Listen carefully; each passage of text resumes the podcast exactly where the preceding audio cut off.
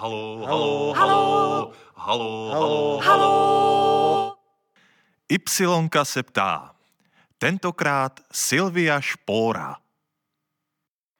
Dneska je tady se mnou na jevišti studia Y člověk, který léta letoucí vede Café Louvre. Silvio Spor, dobrý den. Dobrý den.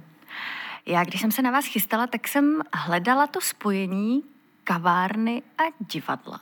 A říkala jsem si, jestli náhodou ti číšníci, potažmo třeba i vy, nemusíte být tak trošku herec a taky trošku psycholog. Jestli to není podobné. Bez pochyby kavárna nebo restaurace, všechna gastronomická zařízení jsou svým způsobem jeviště, hlediště. Ano, a musím říct, že někteří kolegové jsou fantastičtí herci, sám se nedovolím mezi ně zařadit, ale jo, někdo má vlastně jakoby ten svůj naturel promítnutý do té práce a někdo je za rohem, v zázemí vlastně jiný. A jenom to umí fakt jako dokonale. Přijde na scénu a tam hraje. A prostě přepne do jiného módu a není to žádná falešnost, je to prostě jako skvělá profesionální poloha, kterou dokonale ovládá. Hrají divadlo, možná někdy i divadýlko. Třeba i hosté, kteří k vám chodí?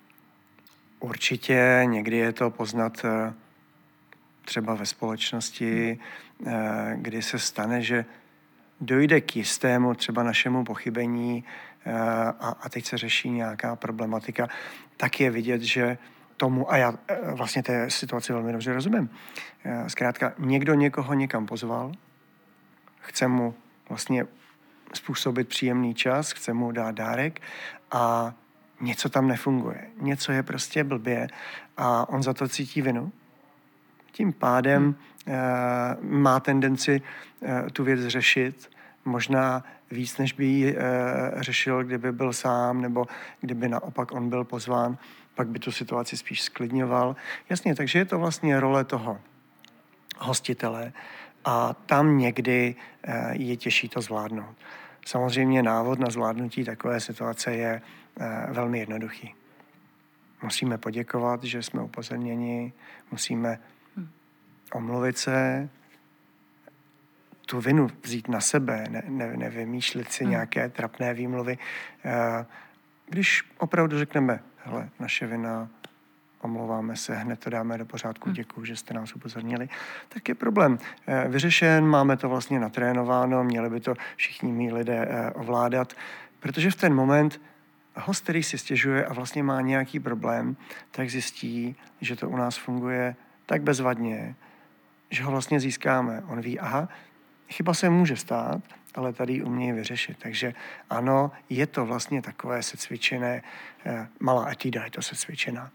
A někdy s těmi zaměstnanci, které mám už hodně dlouho, tak můžeme se hrát i mnohem jako větší etídu. Přijdu a řeknu, tak co jsi to udělal? Jako, ty, jako, že tě vyhodím. Teď to zjednodušuju.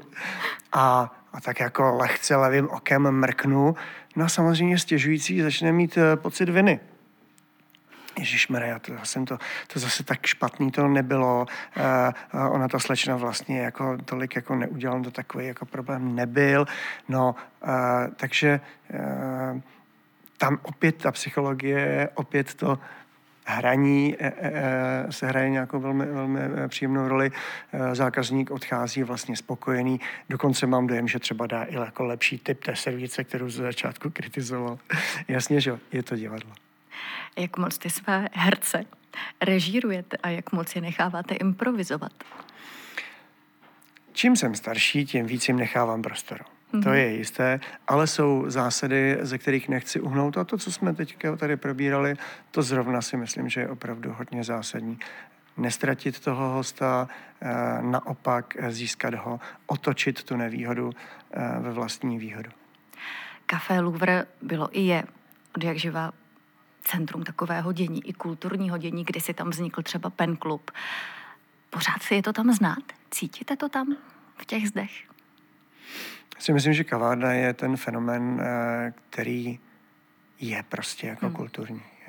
Určitě přirozeně, že mnoho lidí to vnímá jenom jako místo, kde si dá kafe a dá si nějakou schůzku, ale ty témata, to je tak obrovský spektrum a hodně lidí z showbiznesu, novináři, umělci všeho druhu se tam schází a myslím si, že je to prostředí, které v sobě má něco z té doby.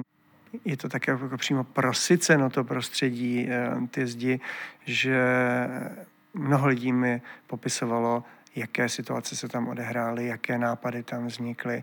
Takže je to tak prostě, je to živná půda pro nejrůznější nápady, směry a hluboce věřím, že ten genius loci, jak se používá, nebyl vyhnán, což já vnímám jako naší roli, aby jsme ho nevyhnali, aby jsme ho tam zachovali. Jestli to správně počítám, tak v Café Louvre už jste téměř 30 let. Teď dobíhá 29. rok.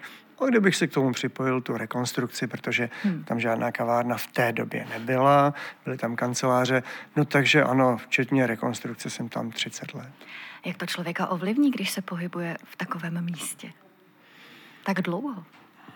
Hodnoceno očima jiných, protože nerad bych asi hodnotil sám sebe, tak prý dobře. Tak jako mám dojem, že tak jako celkem jako dobře stárnu, že vlastně to není takový, že bych cítil to stárnutí jako utrpení, ale naopak, jako, že to je fajn a že to je možná zatím, čím dál tím lepší. Stejně jako vy chodíte sem do Ypsilonky, tak ano. Herci a lidé z Ypsilonky ano. Chodí k vám. Byl jste někdy třeba u toho, když se vymýšlelo něco, co se bude dít v divadle? Jak to funguje, to propojení?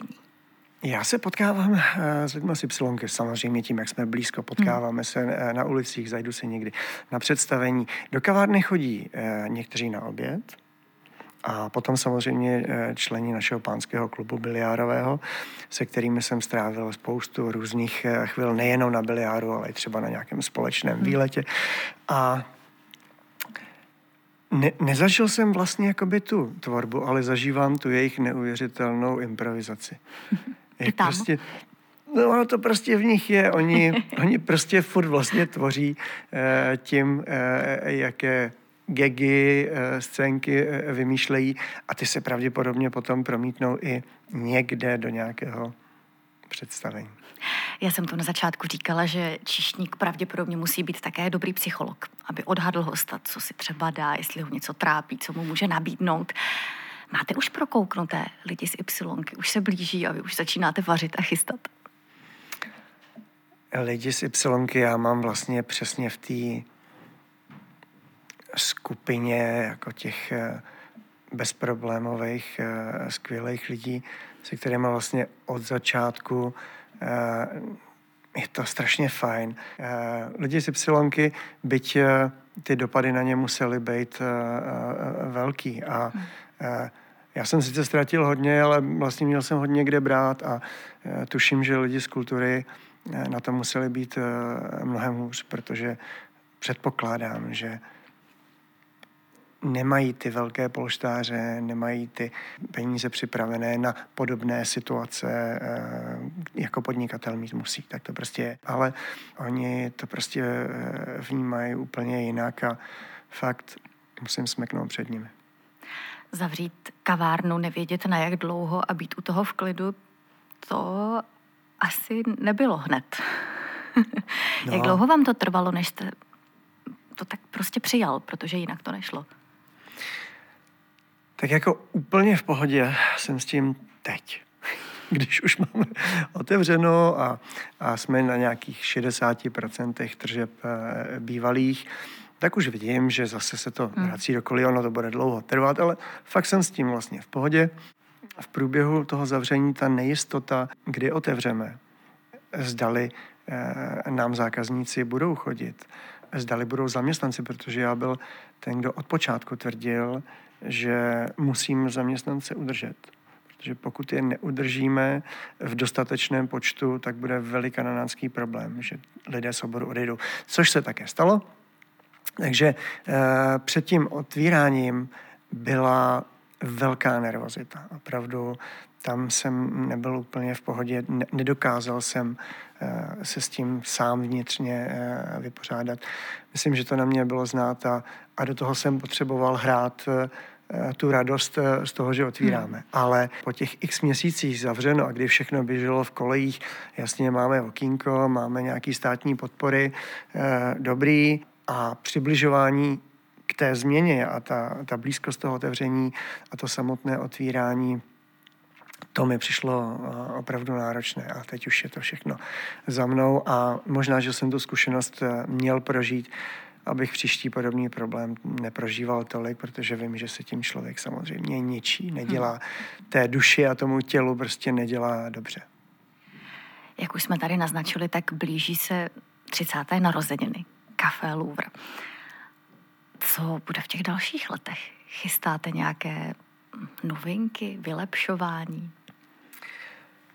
My jsme vlastně v tomhletom líní a pohodlný, ale je to podle mě správně. Je mnoho podniků, které neustále musí vymýšlet něco nového. No prostě je třeba, jestliže to je jako trendy podnik, nebo jak se tomu říká, tak oni musí opravdu být pořád trendy. Oni pořád musí něco vymýšlet, kopírovat. A v tom kopírování neschledávám vůbec nic špatného. Jenom to kopírovat dobře, že? Tak my vlastně stojíme na té více než stoleté tradici toho kavárenství a tak jako občas oprášíme něco starého, co uděláme a přineseme. Někdy už na to lidi úplně zapomněli nebo skoro zapomněli, jak to vypadá, jak to funguje a jinak se držíme, snažíme držet klasiky, tradice a používáme ty postupy velmi podobné, které se používaly leta. Café Louvre jste vlastně vzkřísil. Jak vás to tak napadlo? Najednou se začít věnovat kavárně. To jste vždycky chtěl. Otázka spíš pravděpodobně míří, jak já jsem se dostal ke gastronomii. Tak úplně jsem vlastně jako nevěděl, co se sebou, nebyla to moje vlastní volba. Rozhodli rodiče, abych šel na školu, to znamená, ten obor mi není cizí, 4letý obor s maturitou jsem studoval. Důležitým podnětem vlastně, jako, a začal jsem až tam později poznávat, že jsem vlastně jakoby dobře na té škole. Ze dvou důvodů. Já jsem vlastně vždycky rád do restaurací chodil. Jsme s klukama co nejdřív chodili na pivo. No, jako, jak to jenom šlo, jak jsme viděli, že nám někde to pivo dají, tak, takže ten vztah vlastně jako k té gastronomii byl přes to pivo, přes ten alkohol v mládí. A potom jsem vždycky měl rád návštěvy. Mm-hmm. Když ke mně někdo přišel, tak jsem se vlastně rád o toho člověka postaral. Takže tam se to najednou všechno začalo propojovat a když mám svoji restauraci, tak já vlastně pohostím strašně velké množství lidí, tak se v tom prostředí cítím dobře, rád ty lidi hostím a jak se ukázalo, tak i vlastně trošičku ta psychologie, vztah k lidem je něco, co je mi vlastní, mám to rád, není mi to nepříjemné, to znamená pracovat s lidmi, pro jiné lidi. Nějak to do sebe zapadlo a myslím si, že rodiče vybrali moc dobře. Ještě mi dovolte trošku všetečnou otázku. Silvio Spor, to není úplně běžné jméno. Jak jste k němu přišel? Jasně. Maminka je ze Šlonska a potkala se někde s mým tatínkem. Já už jsem se narodil ve východním Německu a to jméno mi dala německá babička. Asi, aby ten Spor, takový celkem tvrdý německý jméno, byť slavný, teda mimochodem, tak ho asi chtěla zvláštnit a zjemnit tím Silviem. Takhle to nějak chápu. Takže jasně, už jsem slyšel stovky historek, jakože jsem nějaký Ital. Musíte to pořád asi vysvětlovat, předpokládám. Jsem Čech jak poleno, česky jsem se sice naučil v Českém Těšíně, což zaplať pánbůh není slyšet. A do 3 let jsem žil ve východním Německu. Říká Silvio Spor, který dnes přišel na jeviště Studia Y. Já vám za to moc děkuju. Mějte se hezky. Děkuji za pozvání, bylo to velmi příjemné. Hezký den.